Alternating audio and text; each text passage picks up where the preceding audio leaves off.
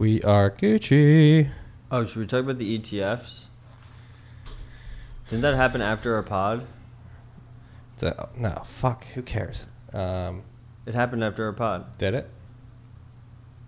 Yeah, it happened on the- Thursday. The the Ban the and ban then and them like saying we're gonna reevaluate. They were gonna review it. Yeah. Yeah, we we can talk could just about give it. it like a quick, a quick uh, tap tap. yeah, we can talk about it. We'll give it a tap tap. Okay, tap tap. Well, what's up, freaks? You heard a little pre-show uh, brainstorm there. Welcome back to uh, Rabbit Hole Recap with Matt and Marty.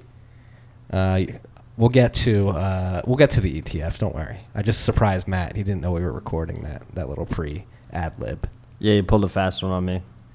Um, yeah, so welcome back to another week, freaks. Week two. About to get it in the books. A lot has happened in the last week. Um, particularly, what let's uh, let's start with uh, Vitalik's admission. Vitalik Buterin, uh, co-founder of Ethereum, uh, lead scientist of the Ethereum project. Some would argue a centralizing figure in the project. I will say, I'll, I'll say maybe not so anymore. Um, but he came out with a with a with a blog post last night, basically am- admitting uh, something that Bitcoiners have been clamoring about for years that that uh, development and capabilities at the base layer, layer one, the protocol layer, should be uh, should be as as few and simple as possible, uh, and that all the complexity should be pushed to, to layers above the protocol layer.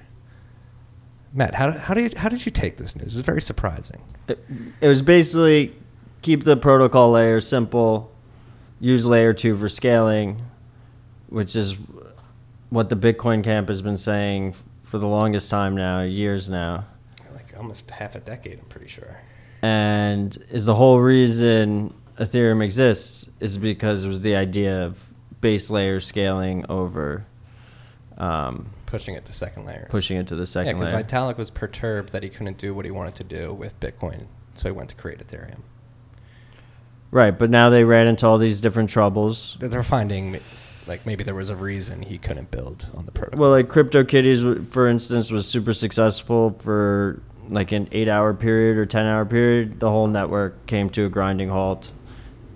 I remember during the ICO craze when it was some random you people would go to send a Ethereum transaction and it wasn't working, and you would just you do a quick Google search to see what ICO was launched that day, and that's why no transactions were going through. you know? Um, so it's just not an efficient way to scale, and that's completely fine for him to acknowledge that. But it kind of feels like a whitewashing of history a little bit. You know, like oh, this is a genius idea. yeah, a lot of people are treating it like somebody me- said it was master classes. It was It was a master class. master class uh, paper.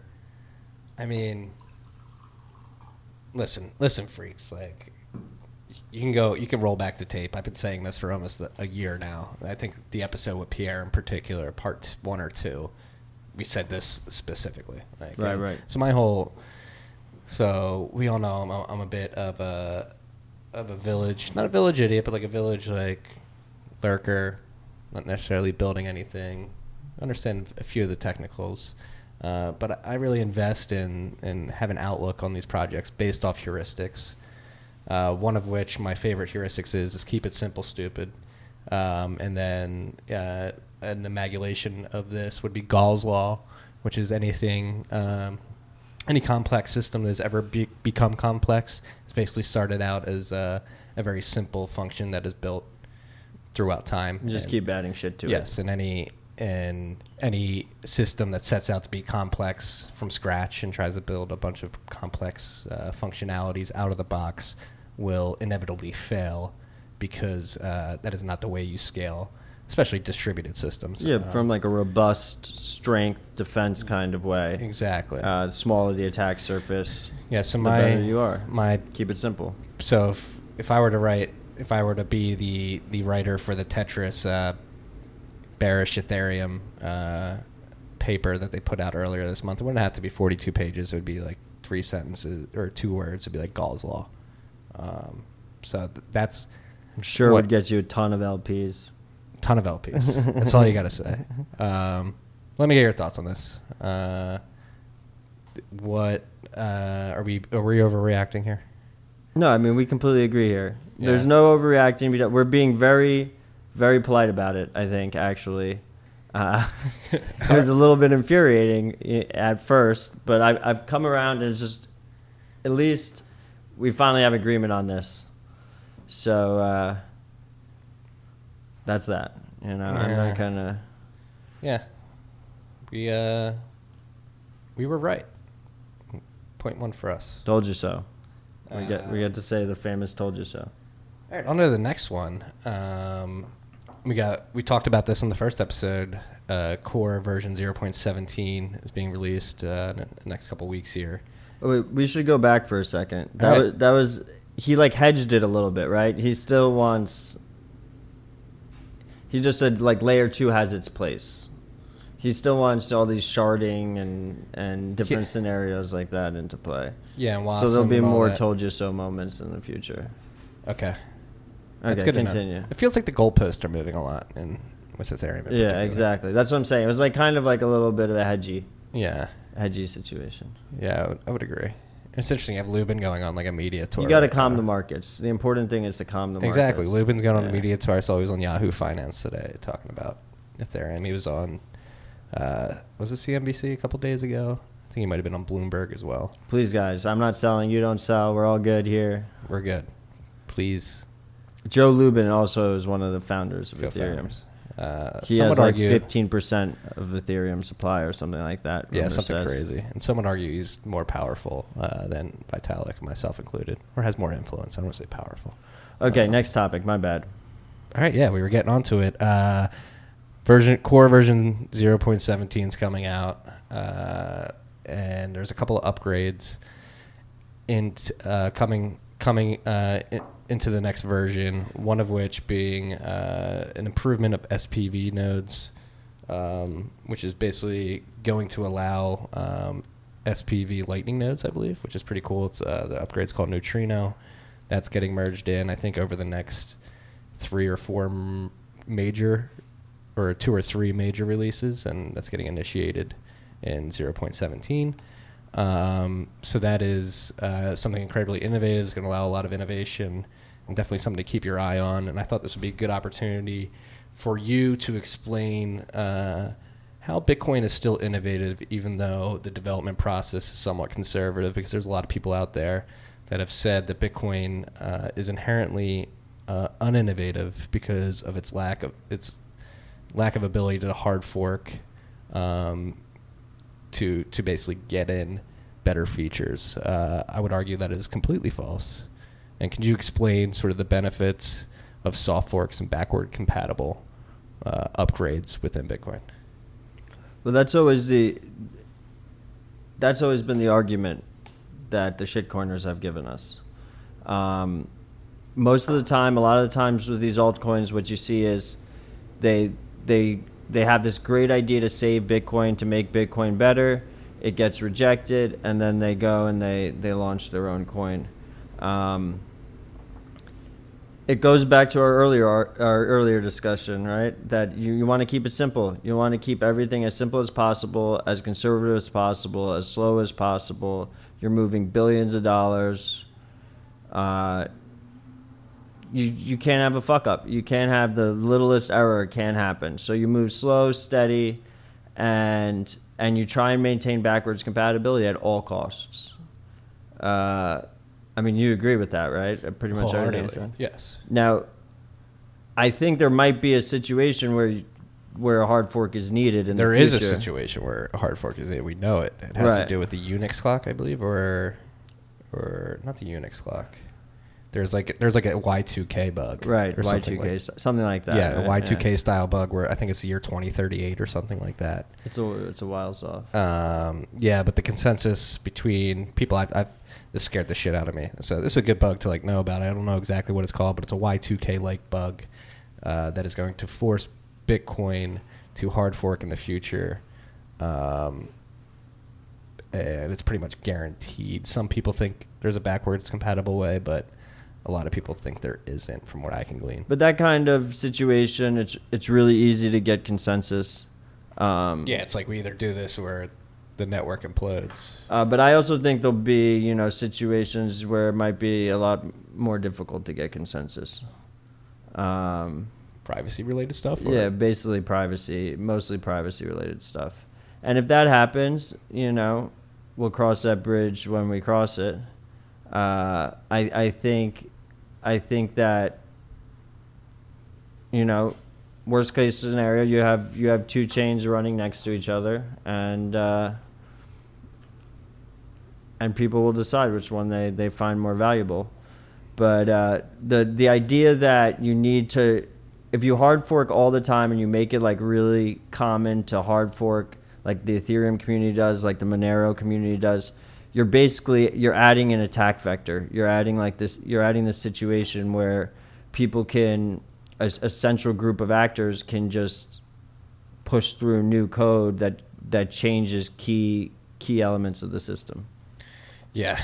Um, so that I think the point we're trying to get across here is there are ways to be innovative without hard forking, and to assume that Bitcoin is not innovative because it doesn't hard fork uh, is is a, a very uh, poor assumption, in my opinion. Um, it's like SegWit was soft forked in that Yeah. arguably enabled Lightning Network and. Uh, a ton of in- innovation was enabled because of that. and it makes fork. soft future soft forking even easier. exactly. Uh, yeah, exactly. I mean, hard forks should be avoided at all costs, and that that's a that's a feature that's not a. You could be running, you know, one of the earliest versions of Bitcoin, and and it'll still work. Yeah. It's, it's pretty fucking cool. Um, yeah, so viva la decentralization. Um, stay away from hard forks, even though that's more to do with consensus and decentralization. It's been a long day. Um, next up on the list, CNBC bullshit. How about Uh. that? How about that post? Or how about that that that uh, segment they ran last night? They interviewed Roger Ver, some kook in the woods, and Jordan Belfort. Jordan Belfort, yeah, the guy from uh, Wolf of Wall Street. Yeah, upstanding citizen. He was literally his qualification was, I ran scams, so Bitcoin's a scam. I think. right. And I didn't watch it. Yeah, I don't think you watched it either, right? I watched like the two minute clip. Uh, my dad watched it. What do you think? He said he said they didn't only say bad things. So Really? I think that's a plus. Okay, that's He asked me who Roger Ver was. Ah, uh, or or you might have called him George Ver or something. He got him completely wrong.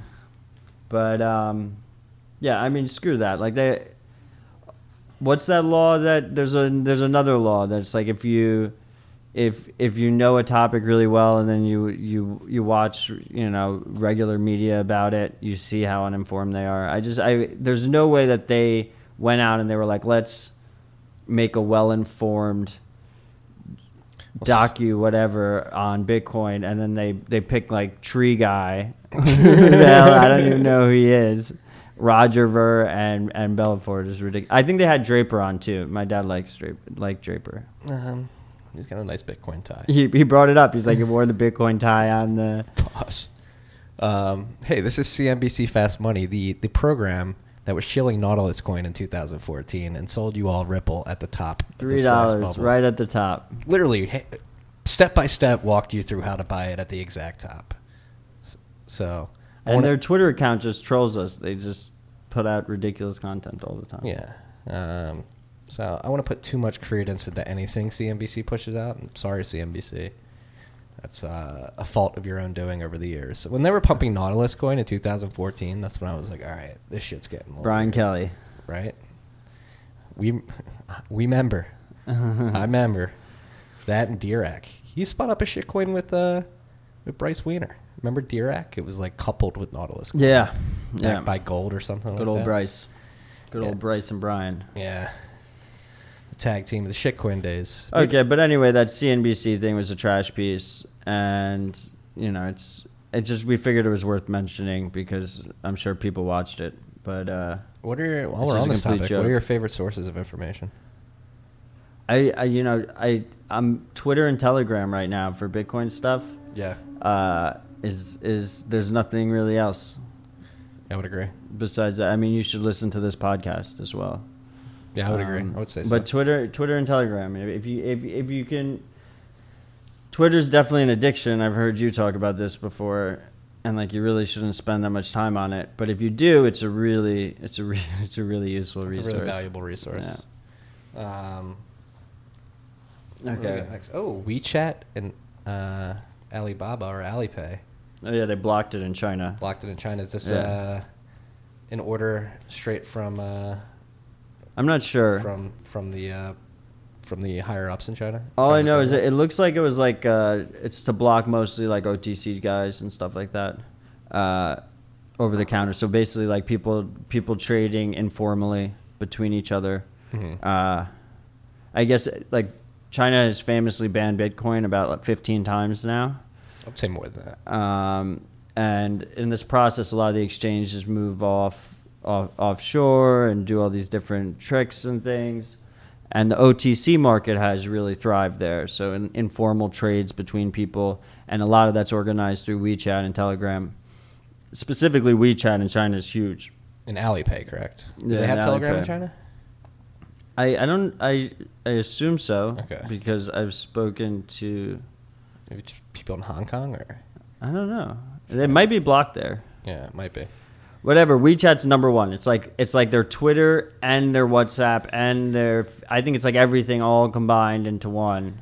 Yeah, apparently. Like, And and now they're blocking all crypto transactions and I, I they might even be using keywords to block things. I think they closed down some groups. Um, so there's major censorship over there. uh, our hearts go out to our to our Chinese brothers and sisters who are who are being uh, censored out there. Um, Well, but it's another interesting thing to get into. Like, it's been more being uh, brought up in more and more conversations I've been happen- having with people. Like, when are these nation states going to attack these cryptocurrencies in, in earnest? And China's uh, China's been an interesting like testing ground for that. Well, I mean, I think it's really interesting because we have a lot of pressing free speech battles going on in America right now. Mm-hmm. Um, you know, you have the whole Alex Jones and Twitter situation. Um, where he got deplatformed on all these different platforms, and Twitter didn't deplatform him. And people said Twitter should deplatform him, and some people said he shouldn't get deplatformed. And then at the same time, you have uh, Defense Distributed with the guns, Mhm. uh, and they're getting sued, and he's uploading the files, and and you have all that going on. And then in China, like you see what the end result is. Like just because, even if you don't agree with people's politics, you know, at some point. It's just an extremely slippery slope. At some point, they're going to come come for things you agree with. Exactly. No, and that's actually one thing I was talking about today in particular was uh, defense distributed, and I was saying like it's people should start paying a lot uh, more attention to what's going on around them in particular because I think it's going to be uh, a very telling precursor to how these governments might attack Bitcoin because it's very similar uh, First Amendment arguments that can be made for both defense distributed and Bitcoin in particular. Right, code is protected under free speech. Yeah. Um, so definitely pay attention to what's going on with Defense Distributed. And again, like I said this today uh, on the podcast I was on, but like I, I didn't grow up with guns. Like I wasn't allowed to watch Power Rangers because they had guns in them. But like I very strongly believe in the First Amendment and basically what's going on with Defense Distributed in particular. They're basically showing people like the mechanics of how a gun is made uh, and you can go to a library and find these books and this has been like and cody wilson put But this- they're they're uploading 3D 3D printer blueprints for guns. That's the code to code to print your own. yeah but it's basically translating the book into a different language Right. just a program Well, they, people are selling the book now. Their book of all of the code on Amazon, and I think Amazon actually blocked it, Mm-hmm. uh, and they're selling it, you know, through different avenues. And Cody just opened up his website again, and the block that they have on them doesn't stop him from sending them out as USB sticks. So now he's sending them out as USB sticks. Uh, so it should get interesting. But I think, I think the big takeaway, which is like the core of the cypherpunk ethos, is that you know we got to build these systems so that no one can get blocked. Mhm. And as long as if you build things that they can't get blocked, this whole discussion just goes out the fucking window. Yeah, because you can't block them. you can't block anyone. You know, it doesn't matter if you agree with them, you disagree with them. And if, if people do illegal things or threaten people or or you know do any kind incite violence or whatever, then you know you do good old fashioned police work, and you press charges against them. Right. Yeah. Uh, there will be law and order. Yeah, there should. Yeah, exactly. No one's saying that you throw that out. Yeah, but there is like a big like. It's interesting to see how the media is reacting to defense distributed in particular, making them out to be a big boogeyman. Well, they, they kind of are. Right. I think the cat's out of the bag. Oh, it definitely is. Yeah. I mean, this is gonna. Yeah, e- even if for, even though all of his all of his schematics are already out there, even if if they somehow were able to get them back, which they won't, and throw him in jail and delete all of his files and everything, like some kid in like Bangladesh will come up with it, you know, or S- Singapore or wherever. It doesn't even matter. Anywhere you just Exactly. That's and then upload them to the internet, and then that's that. right. There's uh, what's the the monster where you cut off its head, it grows another. What is that? I know what you're talking about. I can't name it. I'm like in the daze right now. The hottest day of the year. By The way. Hydra. The Is Hydra. The Hydra. Yeah, the Hydra. Yeah, exactly. That's Uh, what it is. Talking about hydras on the hottest day of the year. It was like 100 degrees in Brooklyn today. Okay, boom. New topic. Yeah, way too hot. Hash rate jump. Precipitous hash rate jump. Let's zoom in on this. I think some people were saying 30% in one day, which is insane. It hit 62 exahash at some point. It was hovering around. Yeah. Hovering around 45 uh, exahash uh, on August 25th. And at some point last night, yesterday, uh, it was at 62. So that's a 17. That's more than a 35% increase. Now it's worth noting that this is a it's a rough estimate because it's based on how many blocks are are Mined solved in a certain yeah, amount of pu- time. Yes. Exactly. Um, And it could be partially statistical anomaly, but uh, it's a good sign nonetheless. Hash Yeah. rate going up.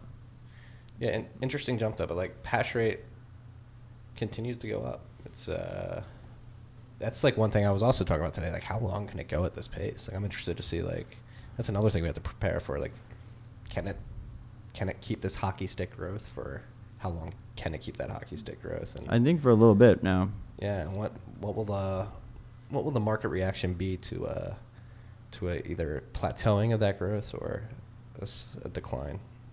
I mean, I think you have the two combinations, right? You have you have the efficiency of the chips is getting better, Mm-hmm. um, and the value of Bitcoin is getting higher, right? And both of those should lead to to that hash rate going up. You know, continue to increase significantly. I people always do this hash rate to price comparison thing Yeah. and I don't really.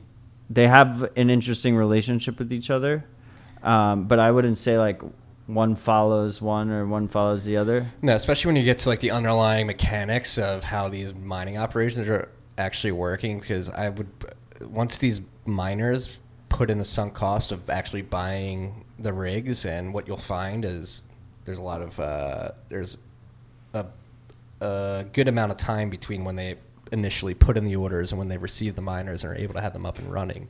So if these miners are going to make that that uh, expenditure, they're going to plug them in. And what people don't realize is they're plugging them in after decisions they made six months ago. It's not necessarily like they bought them yesterday and like, hey, we're going to mine Bitcoin and stuff like that. Yeah, and they all have different expenses. They all have variable expenses, and they don't know. You know, so this whole idea that you can you can determine what the break even cost is is ridiculous. Um, they they all ha- they all have different costs, different opportunity costs, different situations they're in. I mean, like if you're in Venezuela, you you can technically be losing money, you know, but you're not actually losing money because anything you get is is worth it, right? Yeah. Or, um, and and the other thing is, and it's one of the reasons I tell people who are interested in mining to just leave that to the big boys and to buy some is is mining is like the ultimate like leverage long term play basically. Yeah. Because your payout is over time. You're committing all this sunk cost of the capex. It's crazy. So like so miners in general tend i think i would i would guess you know in this most recent run up there's probably more people that took ridiculous risks and shouldn't are probably stronger hands right? They're they're thinking on longer time scales. They they have the money lined up you know they they're they're making a net profit every time they're running their miners and Yeah, that's uh, another thing people were talking about is the the uh, switch of the burden of cost and mining going from ca- capex to opex. Um, so going from capital expenditure to some people think that these ASIC miners in particular are they're so in demand, the price is getting driven to such a point where most of the uh, expenditure is going to be focused on making everything as efficient as possible at the firmware, hardware, uh, and then uh, obviously like your and getting your electricity costs as low as possible. exactly. Um, I, I, that goes back to our hockey stick hash hash rate. Like I, I that that I don't think that has happened yet. You're probably calling people are calling it a little bit too early. Um, but that's the goal. It's the it's the commoditization of, of mining hardware. And then once you get to that point, it's not like the ASIC you purchased is obsolete in a year. Um, it's slightly obsolete, but not completely obsolete, Mhm. right? And then you can do all sorts of cool things like run them in boilers and use the extra heat to heat a home, and then you're able to mine for what otherwise would be a loss, but but it's not a loss. Situations like that, you get some really clever uh, uses. Once you don't have to worry about the hardware going obsolete like right away, Yeah. and you can really quest out that cheap energy. Interesting things ahead, people. So that's like a, a cottage industry to think of if you're looking to build something out there, like thinking 10 years ahead where there's going, maybe maybe uh, greenhouses that are that are powered by uh, Bitcoin miners or something like that. No, there how- was there was a company I think last year or something that came out with like a radiator. That I mean, yeah, like Siberia, right? an ASIC is basically a radiator. I think it was like a British company or something. Like an ASIC is already basically a radiator, just shooting out hot heat. You know, so they were like, you could put it on your wall, and it'll mine cryptocurrencies for you. But it turns out that like right now, They're too like- loud. it's like a really shitty miner and a really shitty heater, and it'll go obsolete really quickly. so it's not worth it. But it, it The potential is there. it'll be there in the future. And uh, I think this conversation is actually a perfect segue to a great article that came out yesterday from a very underrated Bitcoiner, I would say, is Laurent MT, at Laurent MT on Twitter. He's based out of Paris. He runs the Block Explorer OXT.me. Definitely check that out if you get a chance. Uh, he did an incredible investigative report on the spam attacks of the summers of 2015 and 2016, I believe. Uh, just an overall very uh, analytical mind and is really jumped into the data uh, behind the Bitcoin blockchain in particular. And he uh, released the first of a four, four part series uh, attempting to debunk the FUD around Bitcoin mining. Like you, you'll hear the headlines like Bitcoin mining or is taking up 1% of the world's energy consumption or something like that. Um, and somebody, everybody, uh, putting out these reports is trying to measure energy consumption based off of per transaction, like uh, cost per transaction, and they're really uh, uh, coming to these final numbers and metrics that are from a wrong perspective. They're not really taking into the taking into consideration the age of the UTXO set and the amount of power that it took to to hash certain UTXOs at a certain point of time, which really really come into play when you're trying to value the amount of energy consumed by Bitcoin in particular. Um, so this paper, uh, Gravity, is the first part. Uh, definitely check it out. It's on his Medium at Laurent uh, MT, and uh, And we'll put a link to it. We'll put a we'll link put a link to, to it it. the pod. We'll put a link uh, in the show notes. Um, we went over this a little bit, Matt. You want to dive into like the details of what he was talking about, or do you want me to dive in? I mean, basically, it's you know, you we have people that are trying to push a specific narrative, right? And that narrative is that that Bitcoin is is wasteful. Um, we see this bo- Bitcoin mining is wasteful, and we see this both in in the crypto world and and from the outside. In the crypto world, you know, they're like, oh, use POS or use this system or use that system. Bitcoin mining is wasteful. Um, and then outside, they're like, it's an environmental disaster. You know, we got to shut this thing down. And it's just, it's the wrong way of looking at it, right? And he, he puts it in a really interesting perspective uh, on, on how that's flawed.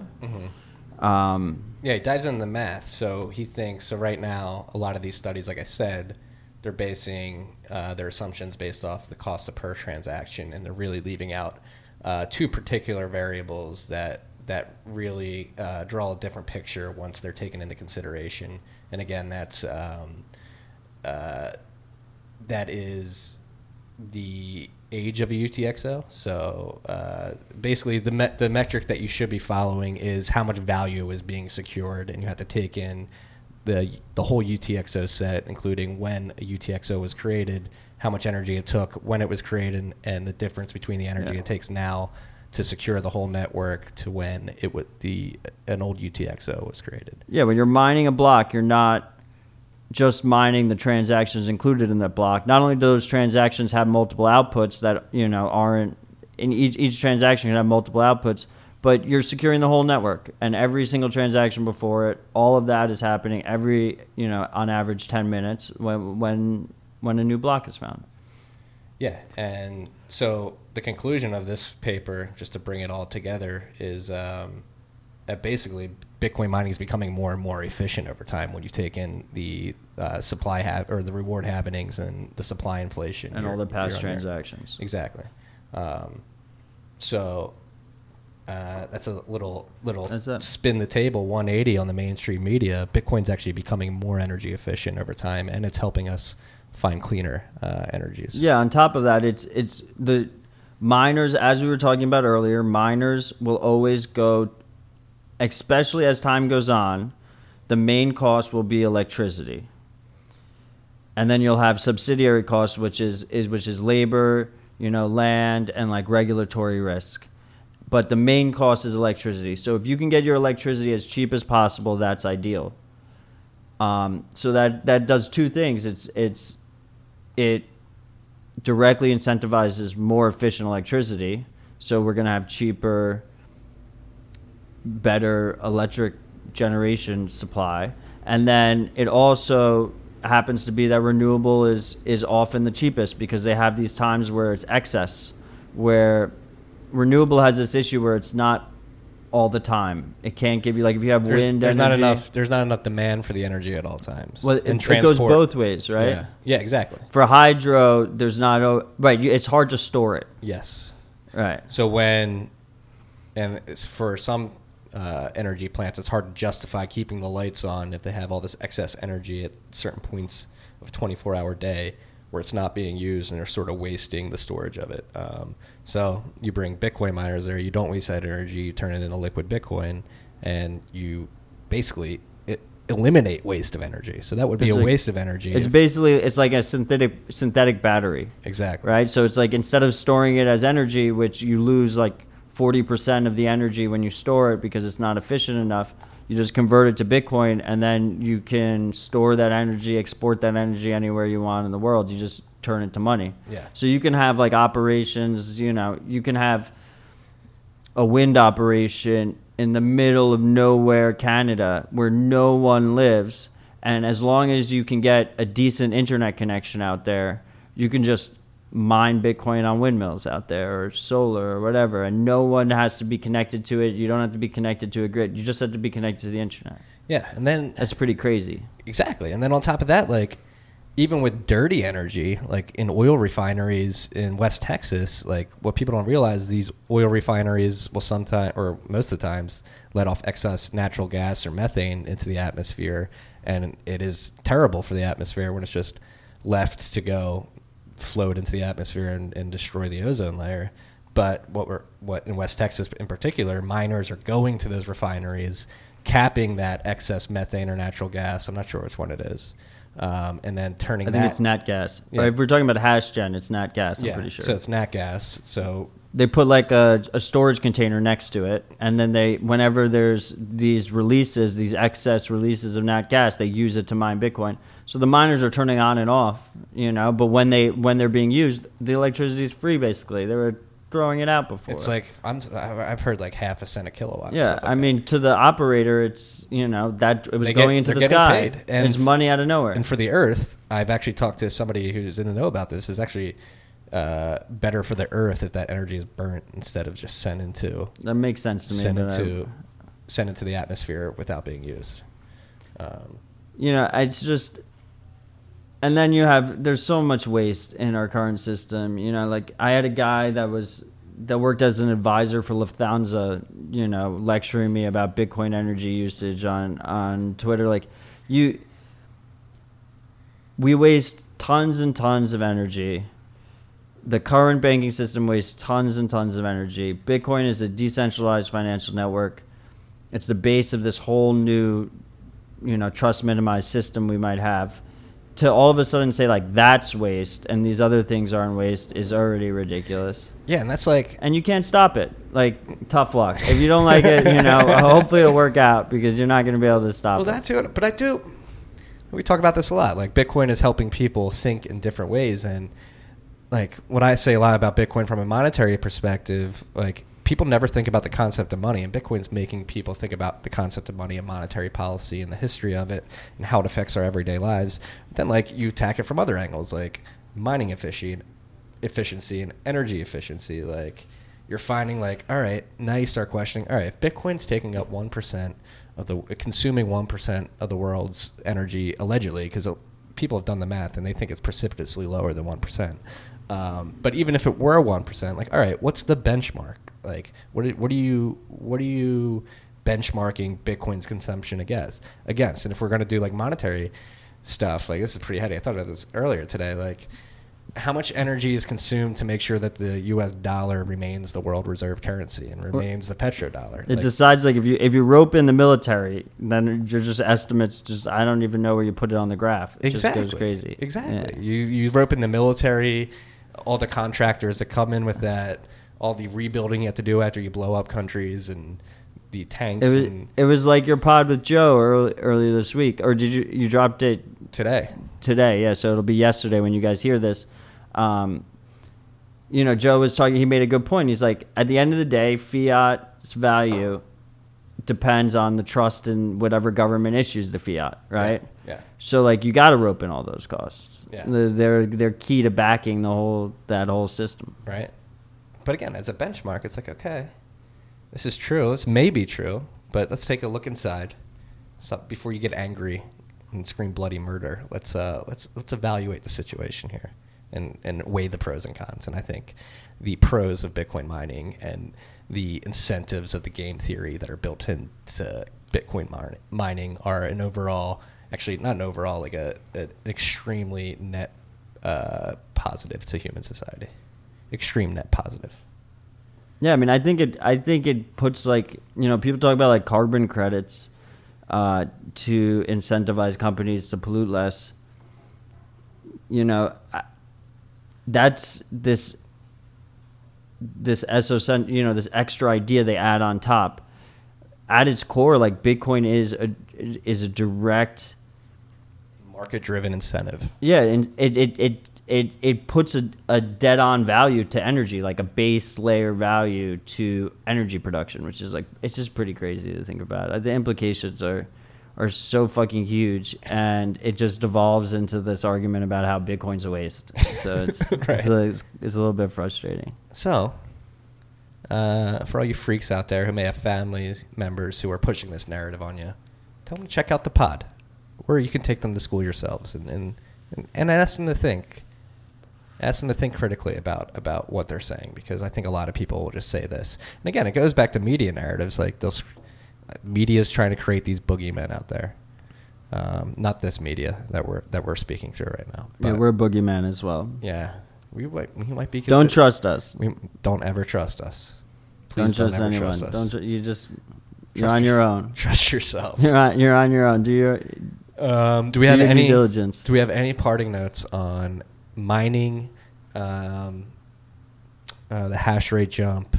I I think it's important to realize that the key thing that Satoshi figured out wasn't blockchain. It was POW. Like that is it's the base of all this shit. It's the cool it's it creates it creates the the trust minimized environment because everyone's just working in their own best interest to secure this thing. I forget who brought it up today, but somebody was saying we should stop calling it proof of work because that's really a misnomer. Proof of work derives from Adam Back's definition and Hashcash as, Right. as you had to prove com- computational work, so you can prove you weren't a spammer.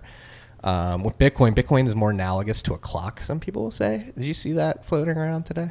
Yeah, I kind of did. Yeah, and that's actually something I would would like. I slightly agree with that. Like Bitcoin's maybe if it's not a clock, it's like a metronome, like a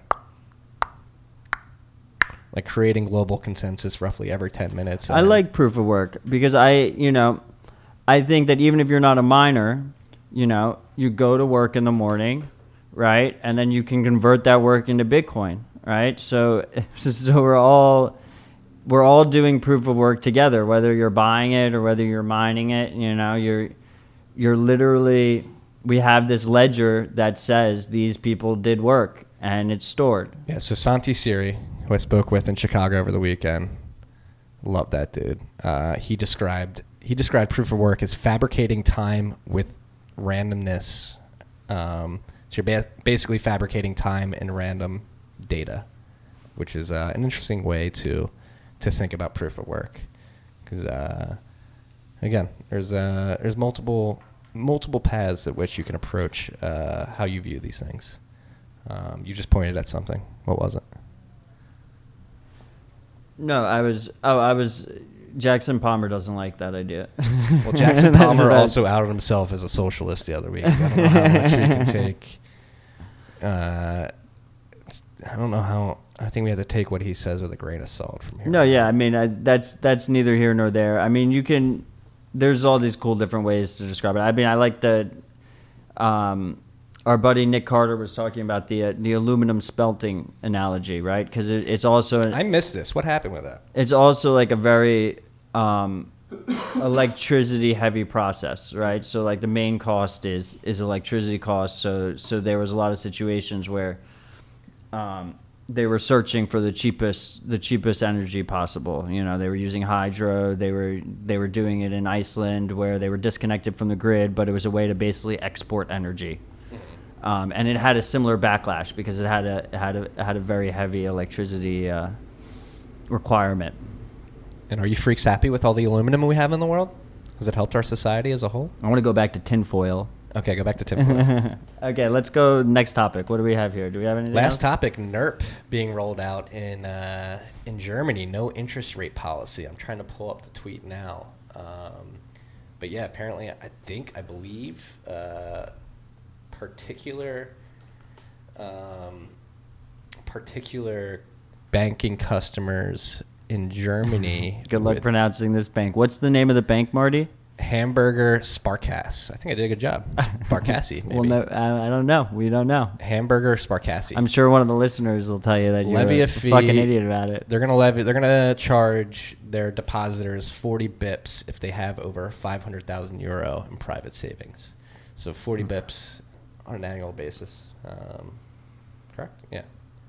Uh, so if you have over five hundred euro in uh, Five hundred thousand euros. five hundred thousand euro, five hundred thousand euro in Hamburg Sparkasse, uh, I could be butchering that. Uh, They're just gonna take money from you. definitely rethink. You're gonna. You're paying. You end up paying. You're paying the bank to hold your money for you. Yeah. Um, Is that ethical? Is that a fee worth paying though? I mean, as long as it's transparent, like that's fine. But we, you know, we happen to have a better system. Better alternatives. Yeah. But Bitcoin, I, I wouldn't argue that somebody like They painted themselves in the corner. When you, you go down to zero, Yeah. you know, then you Oh, if, if you have to go lower, then you got to go negative, right? they definitely painted themselves in a corner. Like they'll never they'll never be able to raise in the Federal Reserve. yeah, you were just talking about this. They'll never Yeah. be able to raise above like three percent. I don't think. Not even. I don't even think they'll be able to approach three percent without. I mean, what are we at right now? I think we're at one point two bips. Yeah, maybe a little bit higher. Or, one, or 120 bips, 1.2 percent. maybe a little bit higher. Uh, But either way, I just I don't see how you can raise it much without just tanking everything, tanking you know equities, tanking real estate, the things that have It- all well, you- exploded under the. it really at its The core, easy money. at its core, it just uh, destroys our ability to pay back our debt. I mean, and that's the thing is like is what I I often come back to oh is shit! where are we at? Shit! There you Fed go, fund rate's at 1.91. 1.91, There approaching two percent. Maybe I was wrong. It might it might break his number. It might break might. his number. Damn, Um, they're really raising rates. yeah. Donald Trump's been yelling at That's them what I'm saying. They've been aggressive lately, and I'm surprised that the market hasn't responded. Um, you know, we keep hitting all-time highs. It's it, we've never been in this situation before.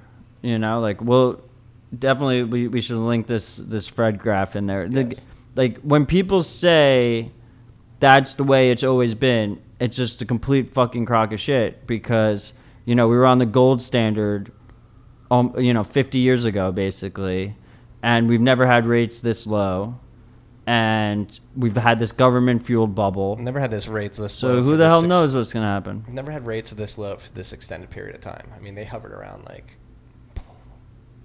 0.05 bips to like 0.75 bips for a decade.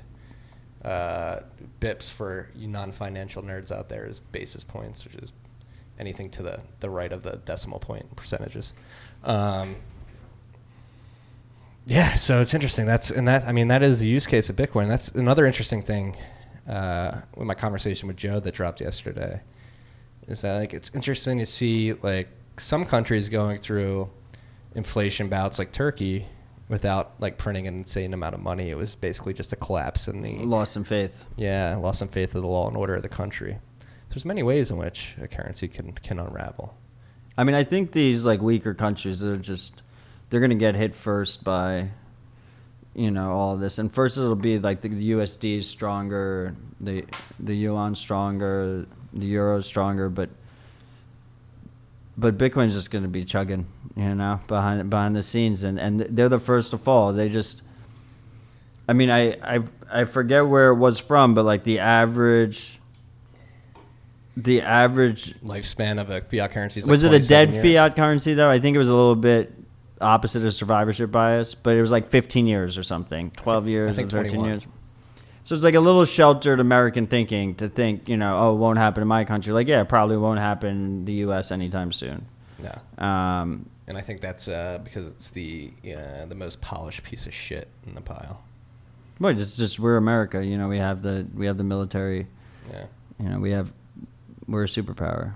America. What else do we want to talk about? That was all I had on my list. What do you got? No, I mean I think it was like kind of a slow week. Oh, the Uh, ETFs. Oh yeah, the ETFs. Right. Oh, we started the pod with the ETFs. We forgot about them. Uh, right after our pod last dropped last last week, they were supposed to the do SEC. the SEC was supposed they I like just they uh, the SEC was supposed to do a decision on two ETFs I think, but instead they said nine we're all out. Um, and then so then the market tanked obviously even though we all knew that they were going to say no. And then a day later or two days later they announced they were reviewing that decision for an, for an indeterminate amount of time. So we don't know when when they'll review it and then the market bounced Yeah, there's on the been, news. there's been a lot of debate about the the need for an ETF and whether it's good or bad for Bitcoin. Um, I am admittedly a little bit uh, ignorant into this the, the like the uh, argument from both sides. Would you be able to give it to us? Well, we went over this in the last pod. We shouldn't. I mean, look, I, the ETFs I think are inevitable. I think we don't need them, but they're they're gonna happen, and they'll talking be a net good. I think I was talking more about like Caitlin Long's appearance on Trace yeah, I mean, she's afraid of, of fractional situations. Yeah. Um, and I think I we we definitely talked about it because Bitcoin is going to go up forever by design, right? It'll ha- it'll go up and down, but it's it's theoretically like should go up trend up forever. So if you're fractional reserve, you're going to get caught in one of the bull runs and you know if the market hasn't already decided that that you're a worthless fund, then you'll be worthless at that point, right? Yeah. Like I don't I don't think they can pull the same shenanigans that people say that they possibly pull on gold. Um, I think Yeah, because you can audit the blockchain. the supply is too too fixed. You know, it's like, you know, you want to try, you can try. People want to do this whole you know fractional thing with with Bitcoin, you can try. You're gonna end up, you'll probably end up getting burnt, and, and it'll just work itself out. Is what I think. And I think that just in general, an ETF just gives gives more buyers. Uh, more, people that want exposure to Bitcoin, an easy way to do it. They don't have to worry about custody and stuff. So even though I would never own one, it might as well be there. You know, like if you know exactly like if if I if, if someone comes up to me and says I want to own some Bitcoin and I don't want to deal anything with any of the technology or whatsoever, I don't have an answer for them right now. You know, but if you had an ETF, I could just be like, buy some of that ETF. I know the guys that run it. They probably won't lose all your money. you know, and uh, and buy that buy that and, and, and you'll get some exposure out of it. Yeah. But but don't like hold your breath. You know, we've been talking about this shit since Since 2013, 2013, yeah. and uh, at the end of the day, we don't need it. Uh, but but it's it's not something to be scared of either. Is, is all I'm saying. All right, last news item here. We'll end on this. Uh, from the traditional financial world, the CFTC uh, just fined Deutsche Bank $70 million penalty for attempted manipulation of the US dollar ISDA FIX benchmark swap rate. Um, so we have traditional banking system fucking with your fiat money. Uh, this, uh, so they're basically trying to manipulate markets and manipulate a swap on a dollar derivative or something like that. Right. Reminds you of the whole LIBOR rigging scandal type of situation. Something right? similar. Yeah, so the CFTC stepped in here, so this is definitely a futures contract. Um, so just so you know, uh, people that are demonizing crypto out there for for vandals and uh, vandals and, and robbers and, and nefarious people, this type of crime happens uh, Well, let- in the traditional system as well. Let's well. talk about what manipulation is. What is manipulation?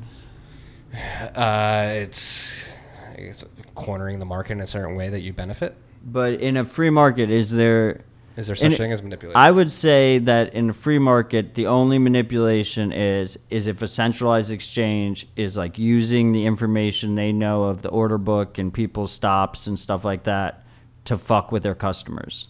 I would say that is wholehearted manipulation, and and hopefully the market can figure that out. These are the exchanges I don't trust to use. Well, see, I would back up there. I wouldn't even say it's the exchanges. You back up, you talk about LIBOR and other, like the gold fixing price in, in London in particular, those two uh, prices and rates that are set were set every, or still are set every day. Like they were manipulated heavily. And I don't think it's, like you said, uh, if these exchanges are actively working against their customers, I think with LIBOR and gold rates in particular, it was traders trying to push the market in a certain direction based off of where their positions were, where they had positions in the market. They weren't necessarily nefariously trying to dupe their customers per se, but what they didn't realize is that LIBOR and gold fixing rates are rates that affect every fucking pension in America. No, but those are- in the world, like, and that is an unethical manipulation. Those are centralized, like the LIBOR rigging scandals, because isn't it like there was 15 or so banks that get to choose together. We're in a fucking G chat. yeah, exactly. The I'm, but I was my point was I was trying to bring it back to Bitcoin. When people say Bitcoin manipulation, Oh, right? That okay. Bitcoin's a manipulated market. Sorry for ranting there. because Bitcoin is a truly is the first time we've had anything close to a free market in you know our grandparents' lifetimes at least. Um, and what is manipulation in a truly unregulated free market? If you don't know who the accounts are of the people on the exchanges, you know you can't enforce wash trading, right? If if one person has has two accounts on an exchange that doesn't do KYC, and they're trading between each other, there's no way for the exchange to stop that, right? Yeah, well, this was well, the Chinese exchange is like okay, okay, But they're doing it themselves, Yeah. right? So that's a it, that's a little bit. That's what I'm saying. Like I, I think that we've had people specifically inside the crypto community, like people like Bitfinex, that they scream manipulation about things that bring into question what is manipulation to begin with, mm-hmm. right? And I, I, I would, I would be hesitant to say that anything short of a, a, a centralized exchange, an exchange of any sort,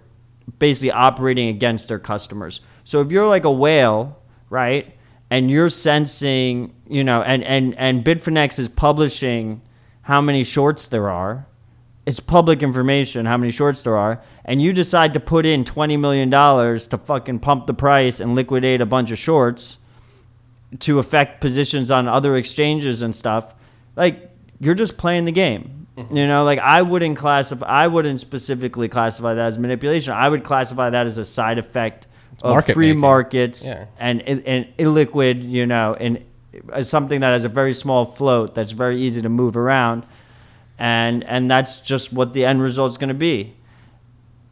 And uh, so if you don't like that, like there's no solution. you know, like that's gonna it'll always be the way it is. It'll take more and more money to do those kind of things. Is what happens over time. It takes more and more money to do those kind of things. Yeah, as the market becomes more saturated and less volatile. Right, but there are certain exchanges that are probably trading against their customers and doing shady shit. You know, um, and that should definitely be frowned upon. And and you know, hopefully. Any, the uh, market will stop using them. A lot of people uh, accuse BitMEX of that. Do you think BitMEX is doing that? Because BitMEX has a prop desk as well, or something like that. Yeah, I'm a little troubled with BitMEX. Uh, I think they offer a very compelling product, and they've The research is top notch. Like they've been very reliable. I mean, people are gonna get angry. when when when there's high traffic, when there's like high trading times, they go down a lot. It's like a meme, but um, they've never gotten hacked or anything like that. Um, they seem to run like a pretty tight ship. And but if they are trading against their people, you know, then that's a big no-no. I I I I, I and, and and I have an issue because BitMEX makes it really easy for retail to go high leverage, and you you people shouldn't be trading at high. If I had easy, if I had BitMEX in 2014, 2015, I'd have no Bitcoin right now. I just would have, I would have, I would have, and we had OK Casino back then, but it was different. You know, BitMEX is like way more uh, polished. BitMEX is like way more polished. It like tricks you into complacency, you know, and it turns it into basically just straight up gambling because Bitcoin is the float is there's the volatility is so high, you know, that you can get you just get burned each way if you're using leverage. It doesn't matter.